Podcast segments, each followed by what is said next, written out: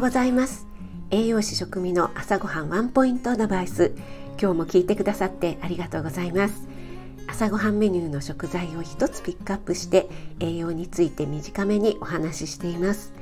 お出かけ前の支度中移動中に耳だけ傾けていただけると嬉しいです。夜は今まで通り簡単聞くレシピ調理法食品の効果効能について放送しています。はい今日の食材はキウイです。キウイ1個やや大きめのもので約 100g あります。で 100g のエネルギーが約50キロカロリーです。キウイというと皆さんどんなイメージですか？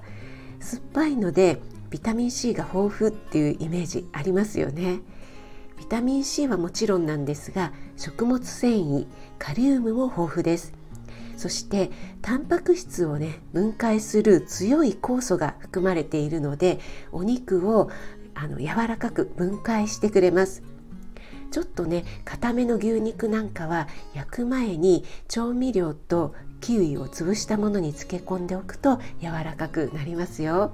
お肉はねタンパク質なので。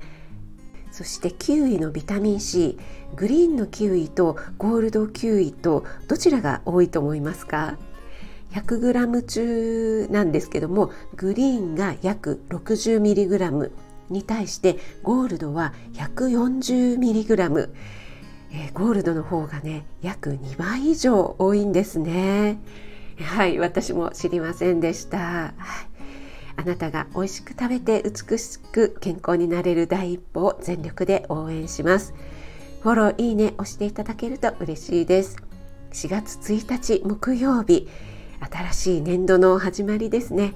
新たな気持ちで今日も気をつけていってらっしゃい。